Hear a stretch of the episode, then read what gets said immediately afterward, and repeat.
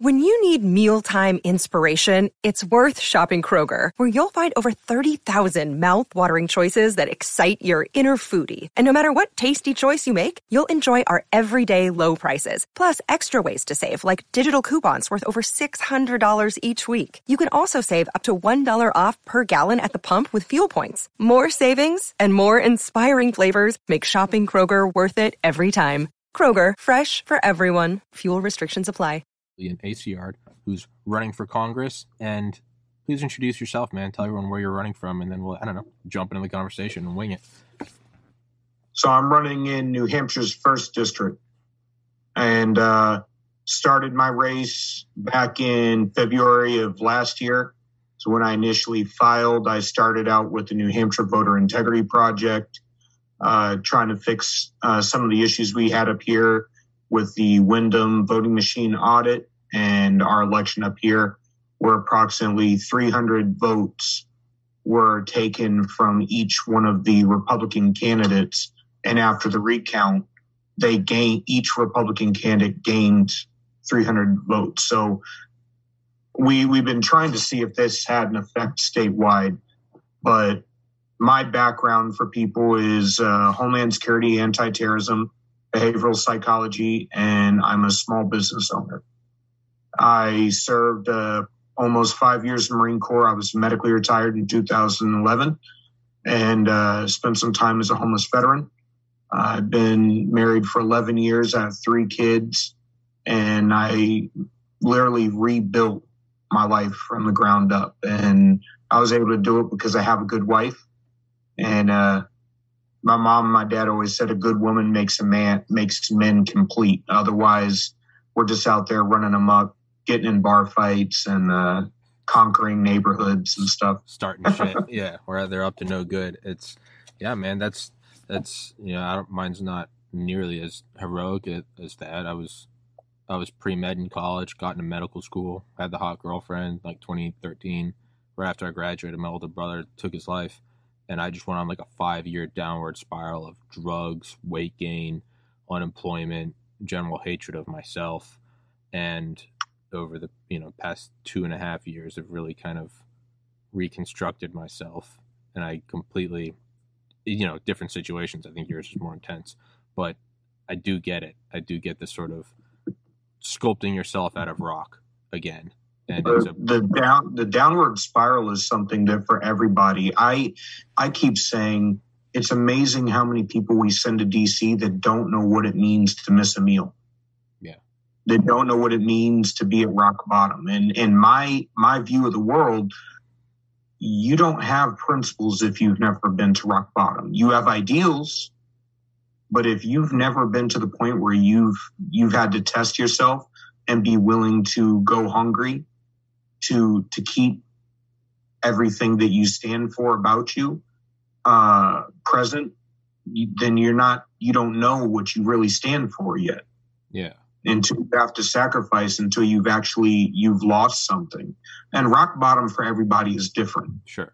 Like for me, it was it was not serving overseas. It was not even coming back from overseas.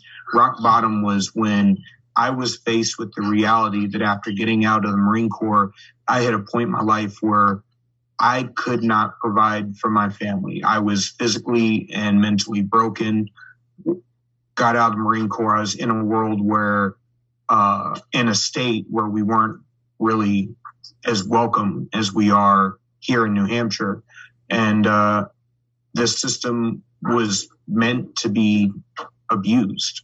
I actually got told that by a social worker when I actually did seek help was if I broke the rules, I would have had help that day. But there was no help for me. So I may I did what most men do when we hit rock bottom. I crawled into a bottle and uh, I drank a bottle a night and I finally got to the point where I couldn't I, I couldn't afford to put food on the table. And I remember growing up, I had hit that point at, when I was younger because my mom was an alcoholic. And I'd hit that point when I was younger when you you reach into the back of the cupboard and you grab like that last can of lima beans and to this day I can't even stand the, the look of lima beans. Like I, I can't even look at them when I walk by them in a grocery store. I will never, ever let my kids eat them, and because that's when I think of stuff like lima beans, fried bologna, uh, syrup sandwiches, stuff like that. I remember what it feels like to be absolutely poor and destitute from when I was a kid, and then having to re-experience that as an adult, as a new as a new parent, because my son, my firstborn, was still a baby. Yeah. So I, I basically made the decision that that was never ever going to happen again. And now we've at the point over this these this past year with Joe Biden where that is an uncomfortable reality for that might actually happen to a significant portion of Americans. Yeah. Yeah. And that they I just I can't sit by and watch this happen again. And I can't trust the future of my kids. Uh I can't trust the future of my kids to somebody else to go to DC and hope and pray that they understand what that's like. Because when you need somebody to stop that from happening to your family, you have to be uncompromising. In order to dig us out of that point, I went almost two years without seeing my family because I worked so much. I worked over 80 hours a week. I went to work. I came home and I went to sleep for a couple hours so I could get up and do it all over again.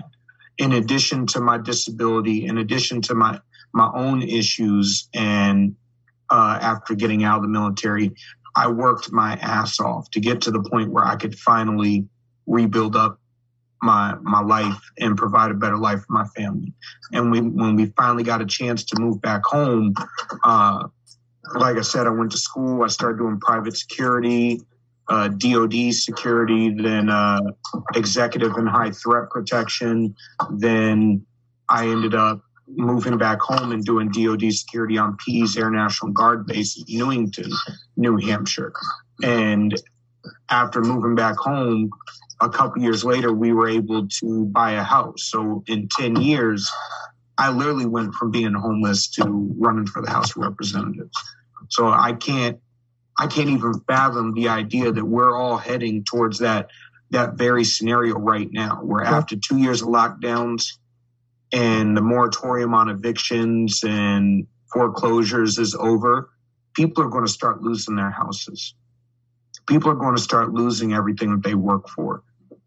There are people who are attritioning out of their jobs because they weren't able, they either worked seven days a week, like my employees, I own, I own a commercial cleaning company.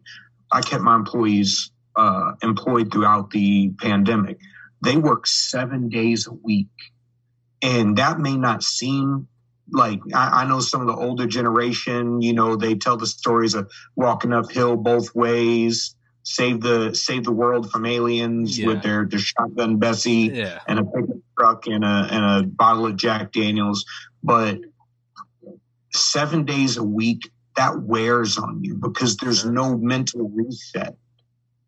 There's no mental reset. My employees work at night. So the mental reset just doesn't exist for them because they're already working on an off sleep cycle and not getting the sleep that they need and they're not getting the time with their families. So after two years of that, they basically hit a point where they've attritioned out they they've attritioned out. Now our our company we've operated for 20 years.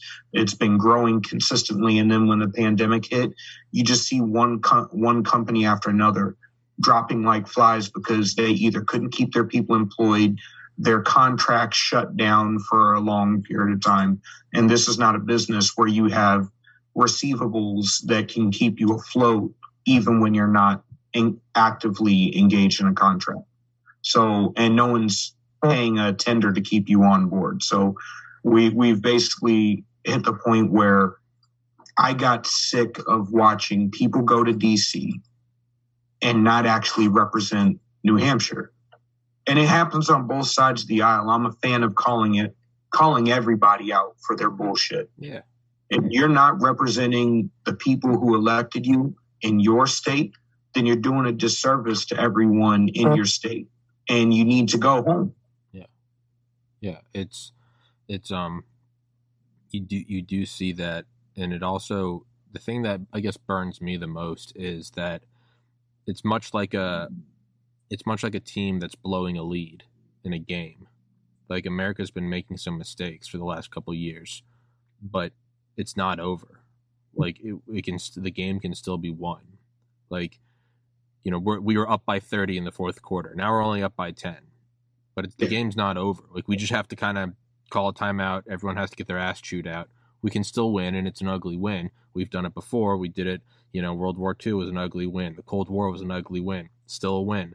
And but then when you have when you have an administration that is seemingly pulling off a controlled demolition of the United States with vaccine mandates, with stopping energy independence, with goading us into World War III, with putting forward uh, big tech censorship, with having a very questionable election in 2020.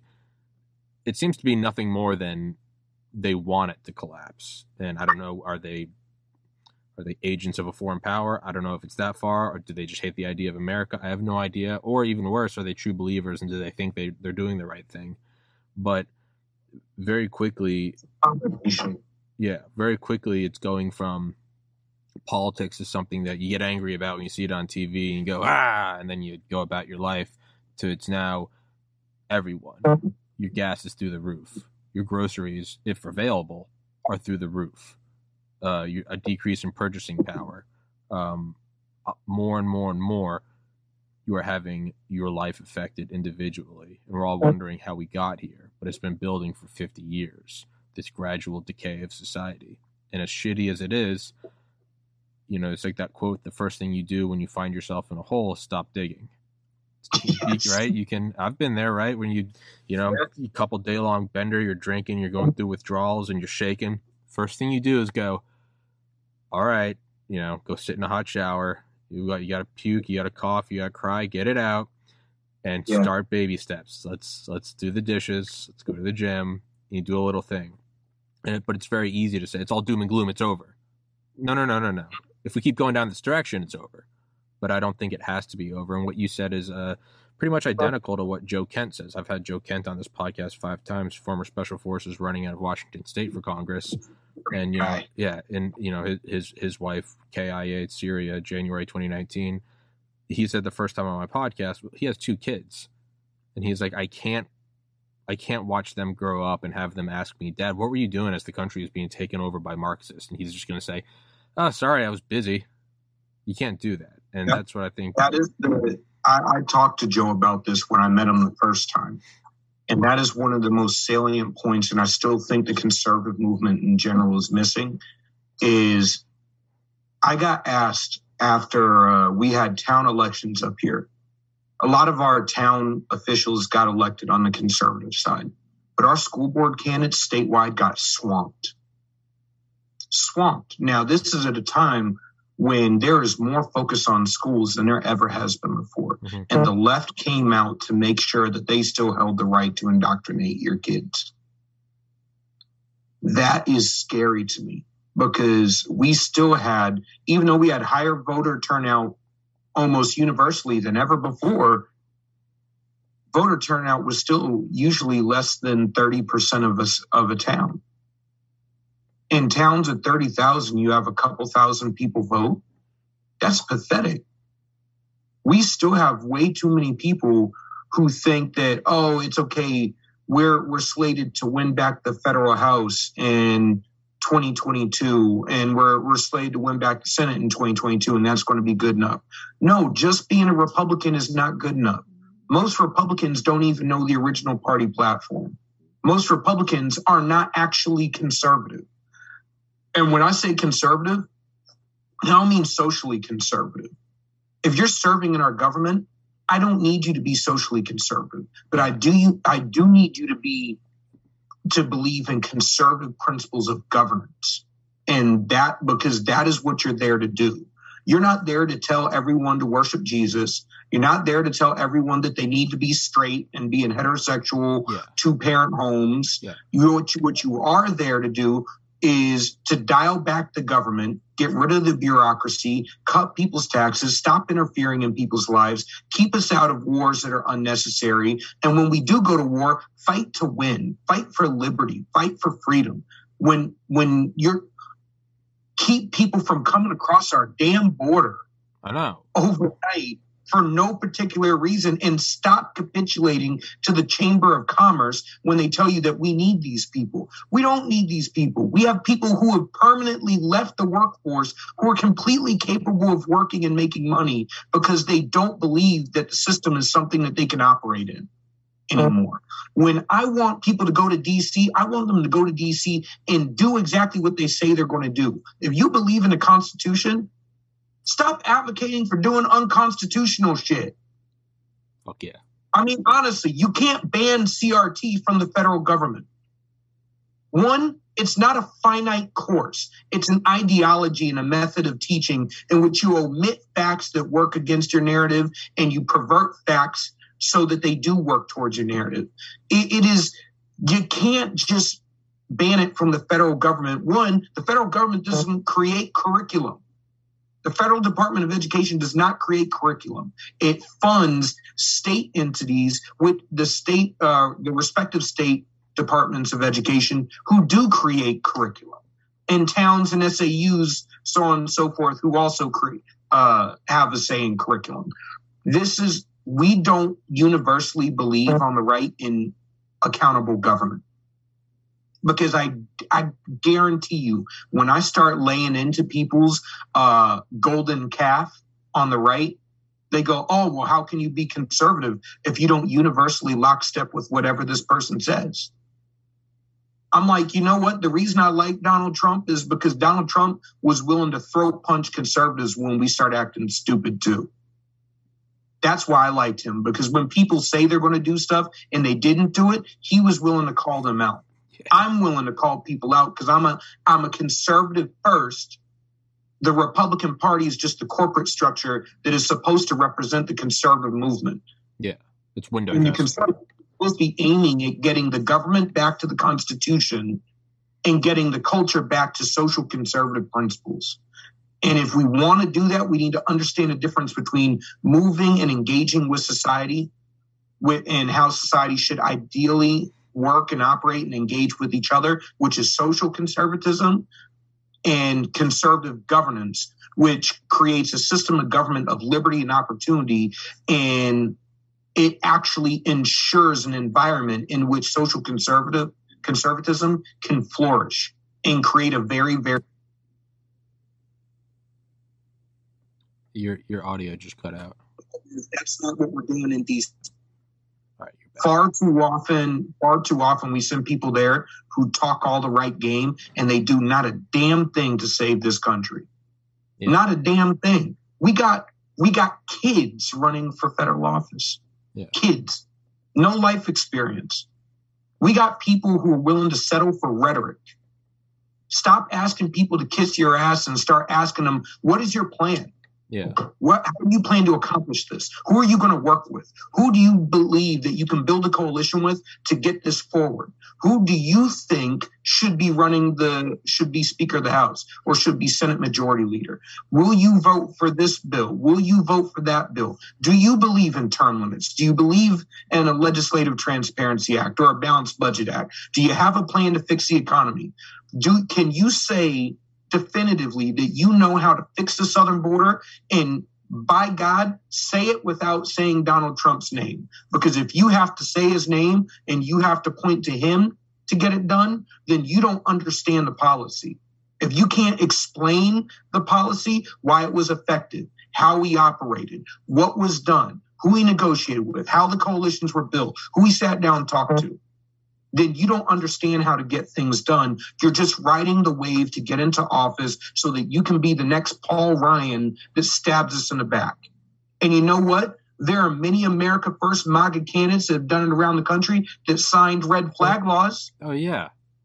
And they stabbed us in the back too. So I'm sitting here going, hey, your favorite candidates said America first, screamed it from the rooftops. They screamed Donald Trump from the rooftops. They got to DC and they stabbed you in the back the first chance they got.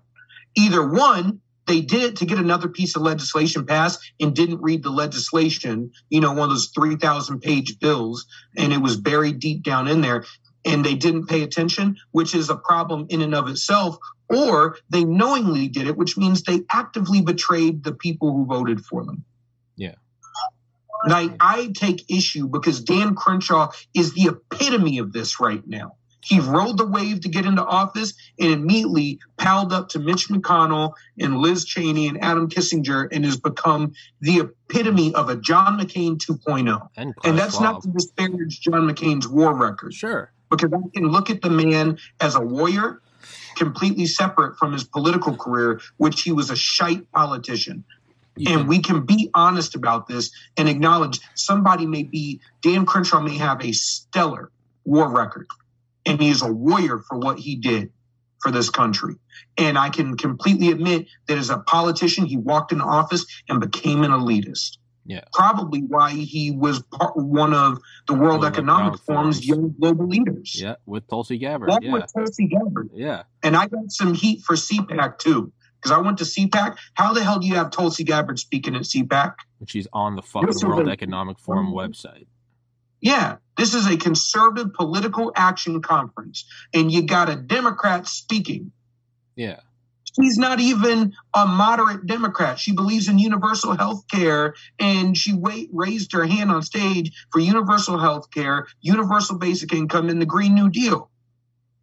She just happens to be more reasonable on foreign policy than Joe Biden. Yeah.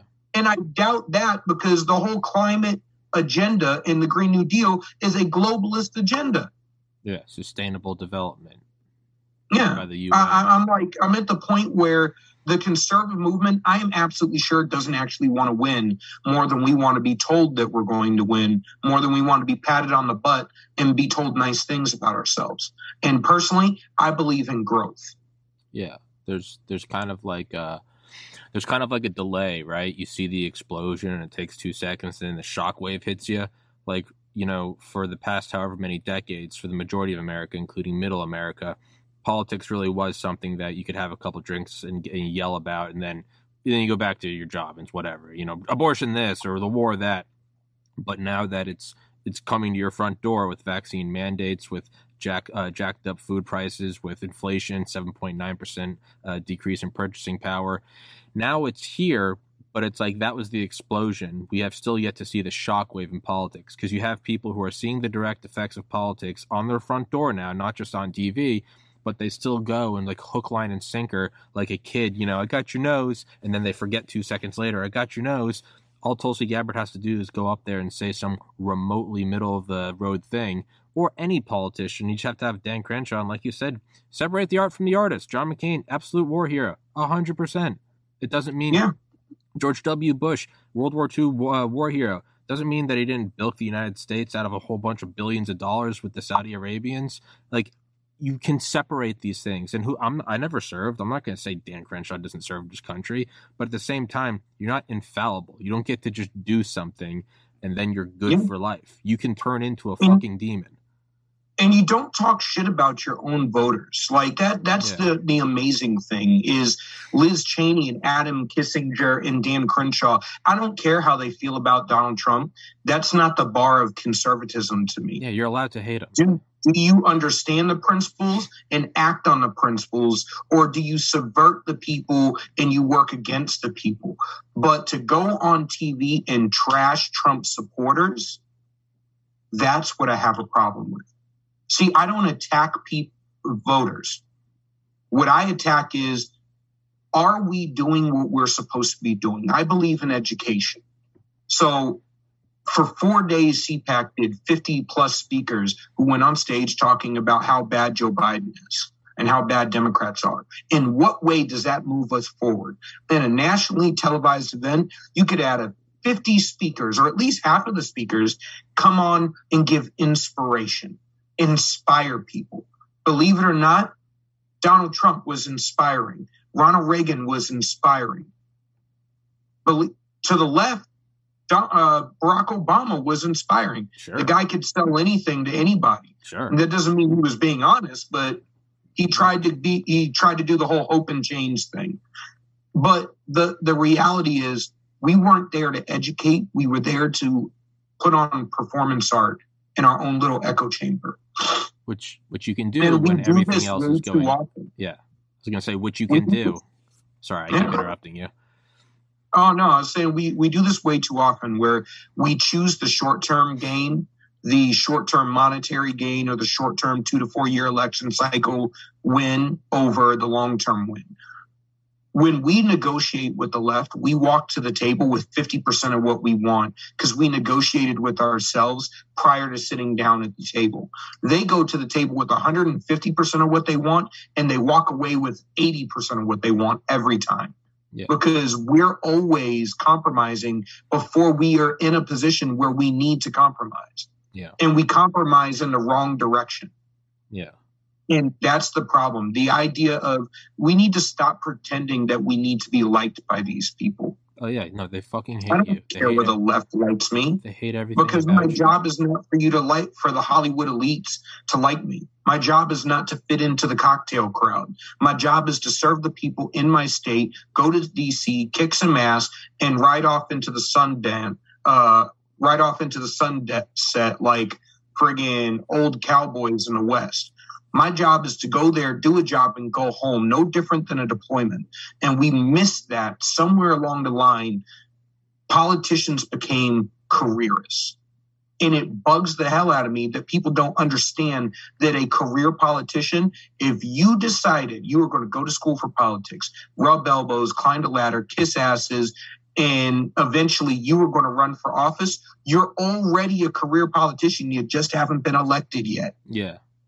Yeah. So you're not going to give up 20 years of grinding to get there once you get there. That's why we, the majority of the country believes in term limits, and yet term limits haven't been passed. The majority of the country believes in a balanced budget act. No balanced budget act passed.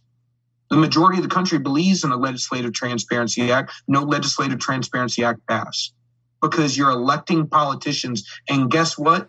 Politicians who came up under the the Obama and Trump era, they know exactly the right words to say to get into DC. They know the exactly right the right words to get you to empty your wallets. Exactly the right words to get on TV. They know the right people to call, they know the right people to shake hands with. You know what? Don't get me wrong. I play chess. I understand how politics works. Sure. I understand how the money game works. I understand how publicity works, but there's a difference. Yeah. Yeah, no. You can be just as compelling and just as much of a passionate fighter by providing people a roadmap to save the country and inspiring people to engage in the American dream and rebuild the American dream and the robust individualism that we originally had in this country. Or you could use rhetoric to get people to open their wallets and provide them nothing of substance. That's why when we hear politicians speak to us, we walk away not knowing a damn thing that they really stand for, how they really feel, what they're really going to do to solve a problem. Yeah. Yeah. It's, no, you're correct. Is, you know, we can't be 100% idyllic and romantic and it's like it is a complex game. Like there's a ton of shit. It's who spends the most money who raises the most money. You have to get pr you have to get endorsements. To say it's not is you know that's that's telling a you know that's someone looking at me i'm 5'8 and white and 31 and them going you could tommy you could still be the top scorer in the nba and i'm going hey yeah. I, I appreciate you know thank you mom. I know you always believe in me but I'm also very realistic. I'm like, I'm going to use my brain and do a podcast, right? It's different. And yeah. to, to say that it's not all that is stupid. And it's also right. I mean, it is also a visual thing, right? You have those who listened, those who listened to the debate thought Nixon won, those who watched thought Kennedy won, right? Yeah. Um, you know, but it's also like you can see the similarities. If if I see one more fucking person, one more politician do the Obama closed fist pointing with your thumb thing, I'm gonna blow my head off. But the point is, is you do have to go in, and I've had on Mike Collins, a you know, a trucker out of Georgia who's running, Joe Kent, Steve Carra, Joe McCarthy, Mike Durant, um, Dr. Uh, uh, Brian Tyson, Dr. Richard Fox, and several more are going to be coming on here. The pretty much overarching theme you can see with all of them is, is like, how, how do we get around, right? We can sit here and say, uh, you know, you become a career politician, you become a, a, a swamp creature, you become the entire thing I think if you I think if you look if you don't look at it as a thing that you have to go do as your job now, if you look at it as all you got to do is win, go in, go do two years, give them hell. If you're not worrying about reelection, you can go in and be who you are meant to be. If you go in there and go, well, I immediately got to start campaigning, I think you've already, I think you're already finished. I think you've sold your soul to the machine and you're mm-hmm. never going to do anything. I think you got to go in there and like, you know, it's like open mic or something. It's like you get the microphone for a couple minutes. Don't worry about getting a call back. Go in and do your job and then come home. You're not supposed to be in yeah. there for 49 years. It's retarded. Personally, I look at it like my job is to go there and get things done. Uh, I want to be on the Armed Services Committee, the Intel Committee, and the Oversight Committee because oversight is about integrity integrity and authenticity. And that's something I built my campaign on. And when it comes to Intel, it'd be a good idea to have people who've actually held a security clearance be on the Intel committee. Uh, like you should be able to hold a uh, security clearance in real life to be able to be on the Intel committee, but for some reason we have random grifters who are able to fundraise a ton of money. Same with the Armed Services Committee.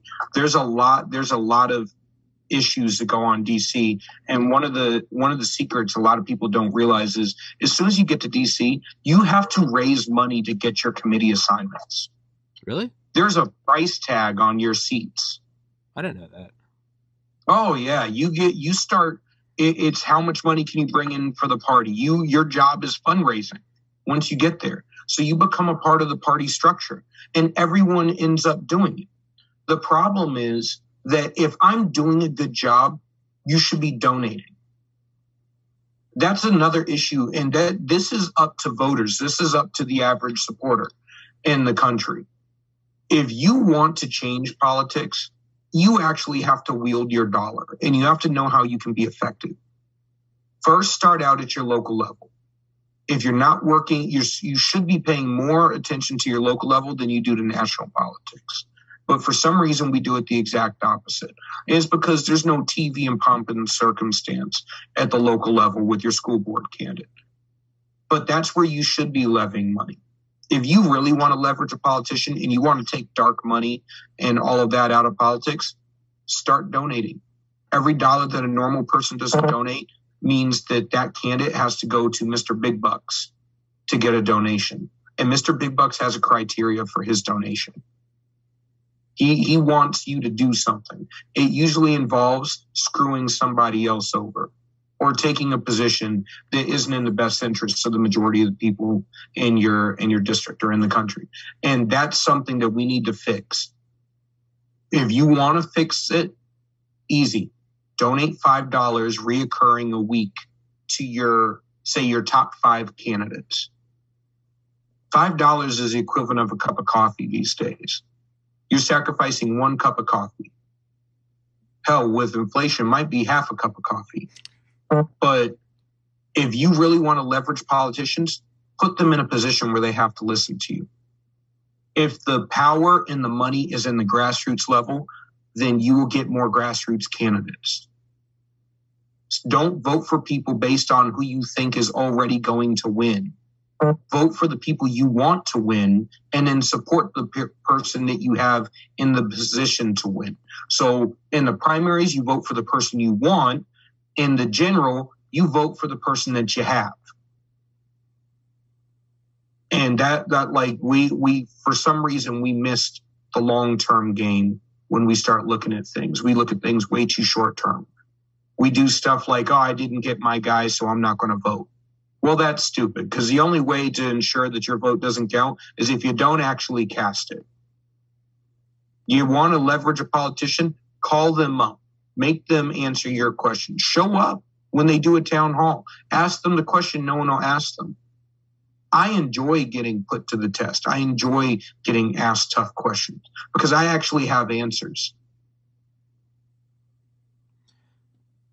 Can we go into your thoughts on it's the one thing I ask all the candidates on on insider trading exemptions because there's nothing I hate it. There's nothing more like sure, like you, you know, you look at someone they get private security. It's like I also, again, I'm not stupid. I understand that we live in a world where these people, you, you do need security. It's just what it is. But when I see Nancy Pelosi and Dan Crenshaw outperforming Warren Buffett, I'm, I'm sorry, but yeah. like, like, hey, like, I have to play the casino of the stock market too. I have to go on E Trade, and maybe I make it, maybe I lose. What the fuck that you get to go in there and just cash in all day, every day? What are you going to well, do? That, yeah. it, it's a part of it's a part of my campaign. No insider trading. It needs to stop. When you're serving in Congress, you should not be actively trading. That that's that's my that's my take on it. You should not be actively trading or have the ability to actively trade. We you're supposed to be in a position that requires the utmost of integrity, not be excused for having a lack of integrity which for some reason, the more powerful people get, the more we expect them to be sacks of shit. Yeah. Yeah. We have this weird allowance we give them. Yeah. The more people, and they, yeah. And it, it bugs that, and it's something that should be so simple. Apply the law to the people who are supposed to be creating and upholding it to the same standard as the people who are supposed to be abiding by it that is equal justice under the law, which is something we haven't had in this country in a very, very long time. Like that, when I look at solutions over politics, I try to explain to people that that's one of my one of the things I say quite often. Apply conservative principles of governance to the situation and see if there is a solution. And apply social conservatism. Charity is not socialism forced charity via the use of police and government bureaucracies and taxes is socialism. But when you willingly give or you willingly get together to create something, that's not socialism. That's voluntary association. It's limited government. It's freedom and liberty. It's being a steward of your community. And there's some somewhere along the way we forgot a lot of the stuff that goes into being a conservative. We forgot the responsibility portion. You can't complain that there's too much government if you're not going to get down on the ground and start solving problems locally. Can you go in and um, maybe share your two cents on what's going on with Ukraine right now? Because as hey, my heart goes out to him as much as anybody. But as guys like Joe Kent say, do we we can't we cannot be the world's police.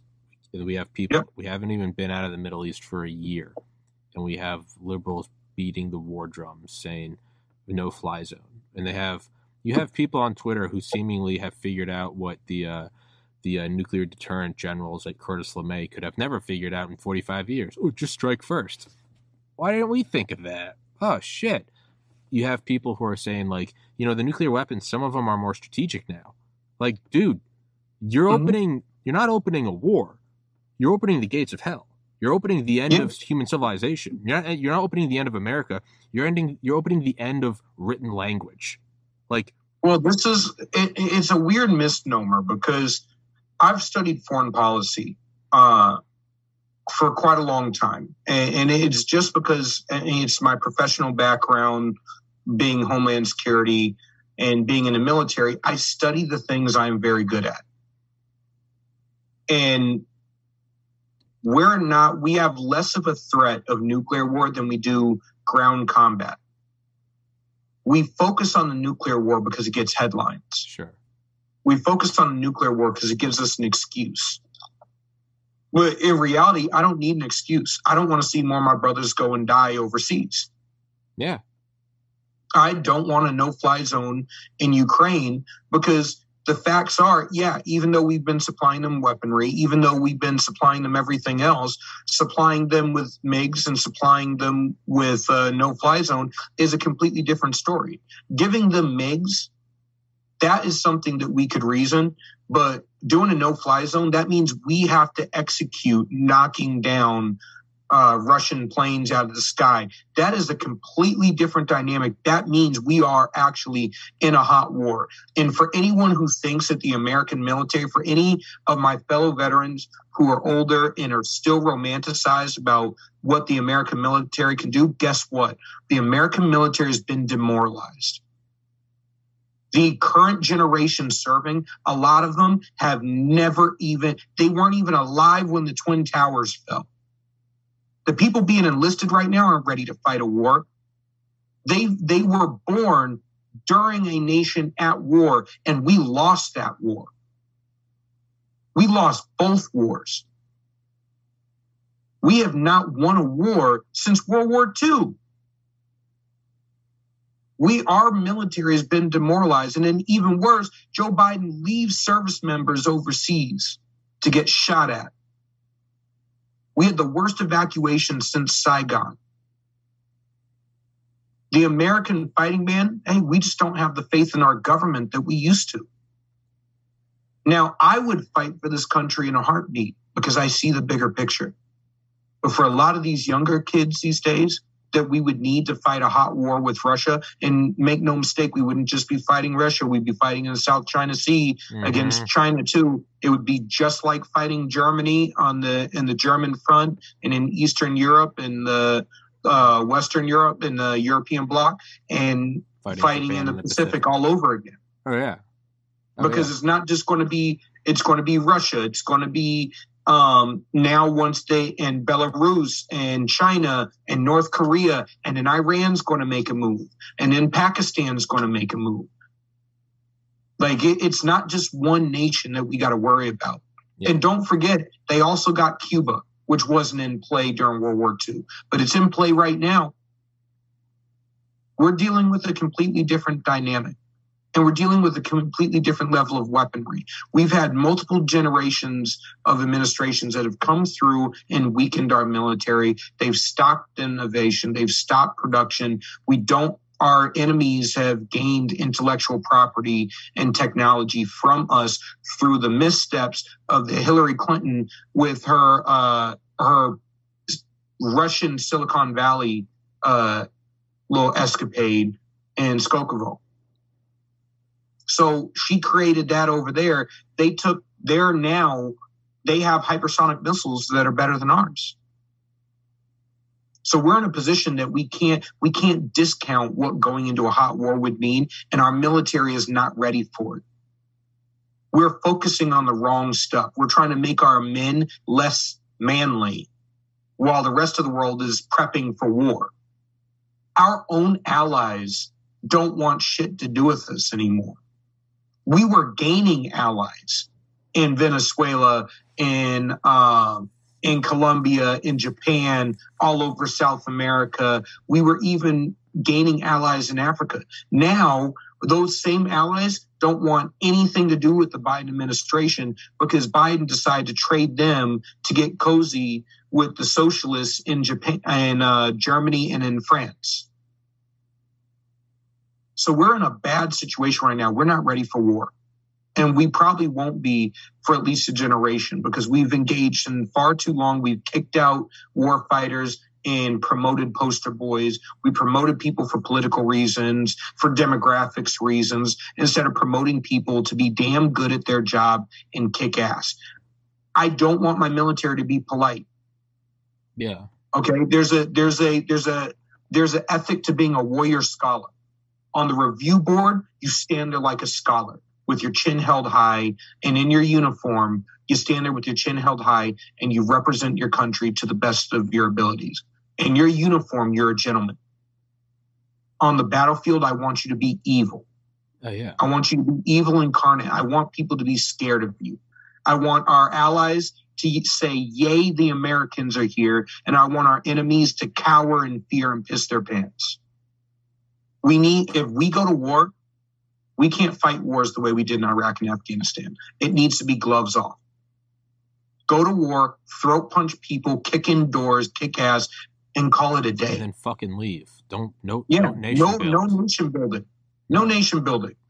No. It didn't work. It hasn't worked. all it has done is supply the military industrial complex with what 70 years since World War II of universal control over our government, regardless of which party happens to be in power.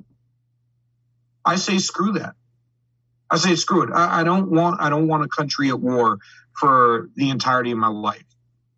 I would like my kids to be able to serve. Like my family, every generation serves, both sides of the family. My mother and my father both serve. My grandfathers on both sides of the family serve. Their brothers serve. Their parents serve, and so on and so forth for over 140 years. Jeez. And yet, I still don't want my kids to experience war. What rational parent would? Yeah. And my son is already saying he wants to be a Marine too. And that's that's perfectly fine.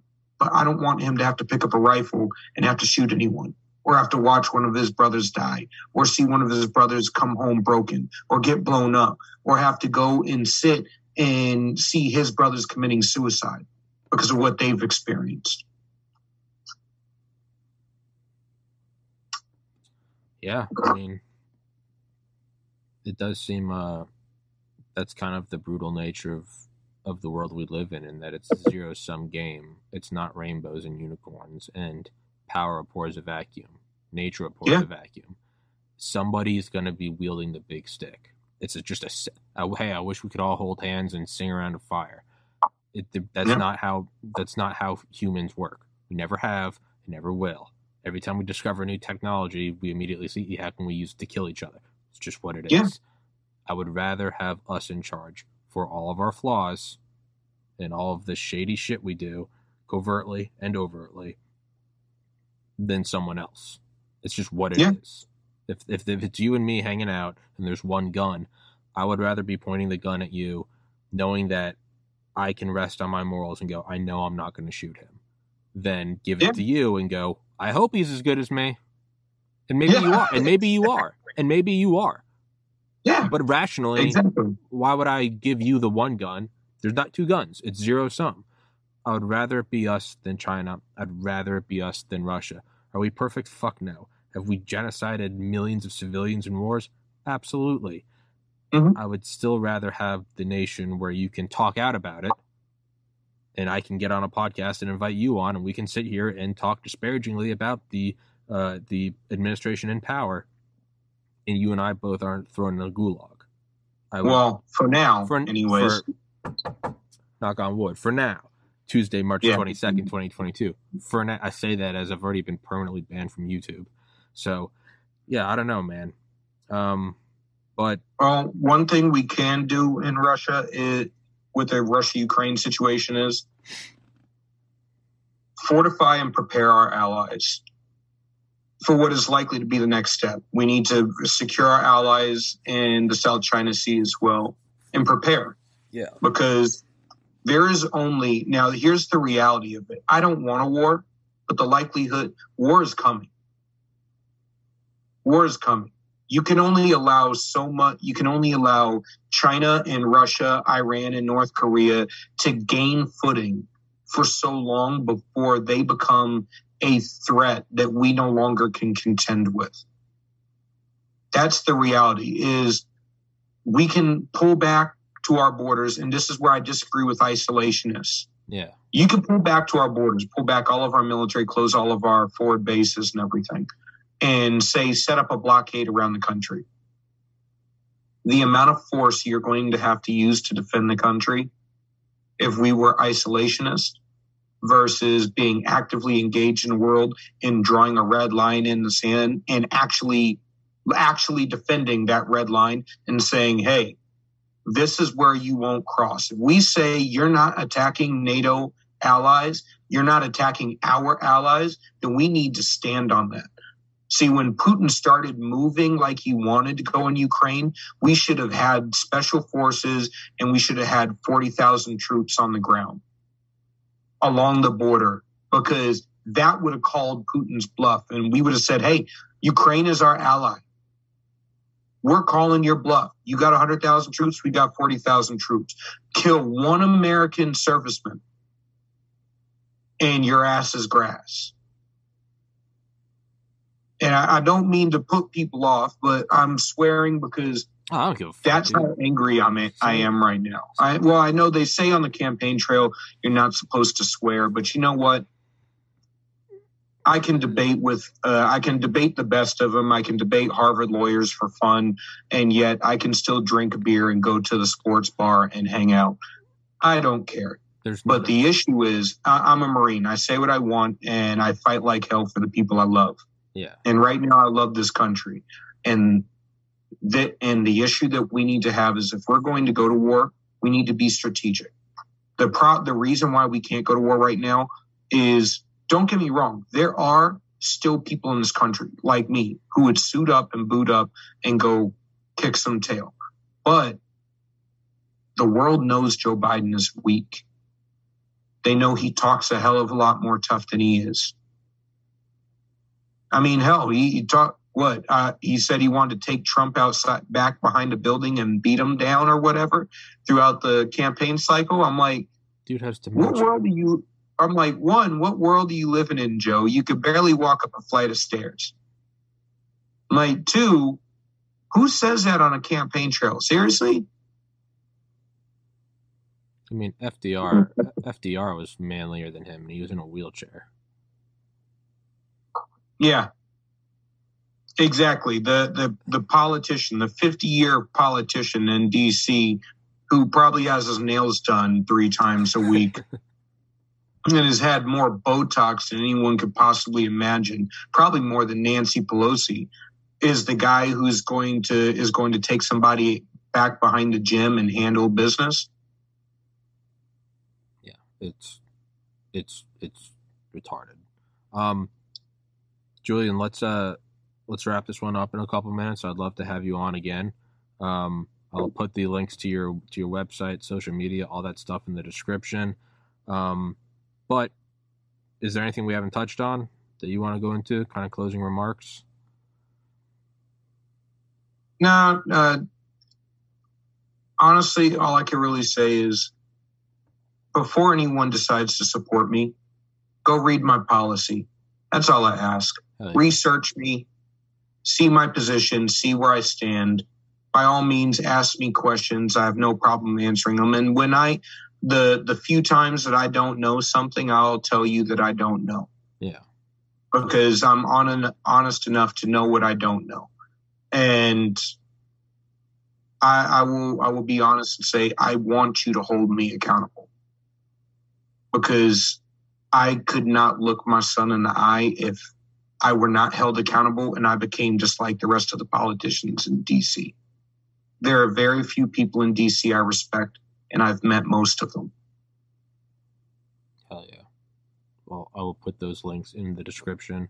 Um, again, I'd love to have you on again sometime. And I'm in Maryland now, and I haven't lived there for a while, but I'm from New Hampshire, so fuck yeah.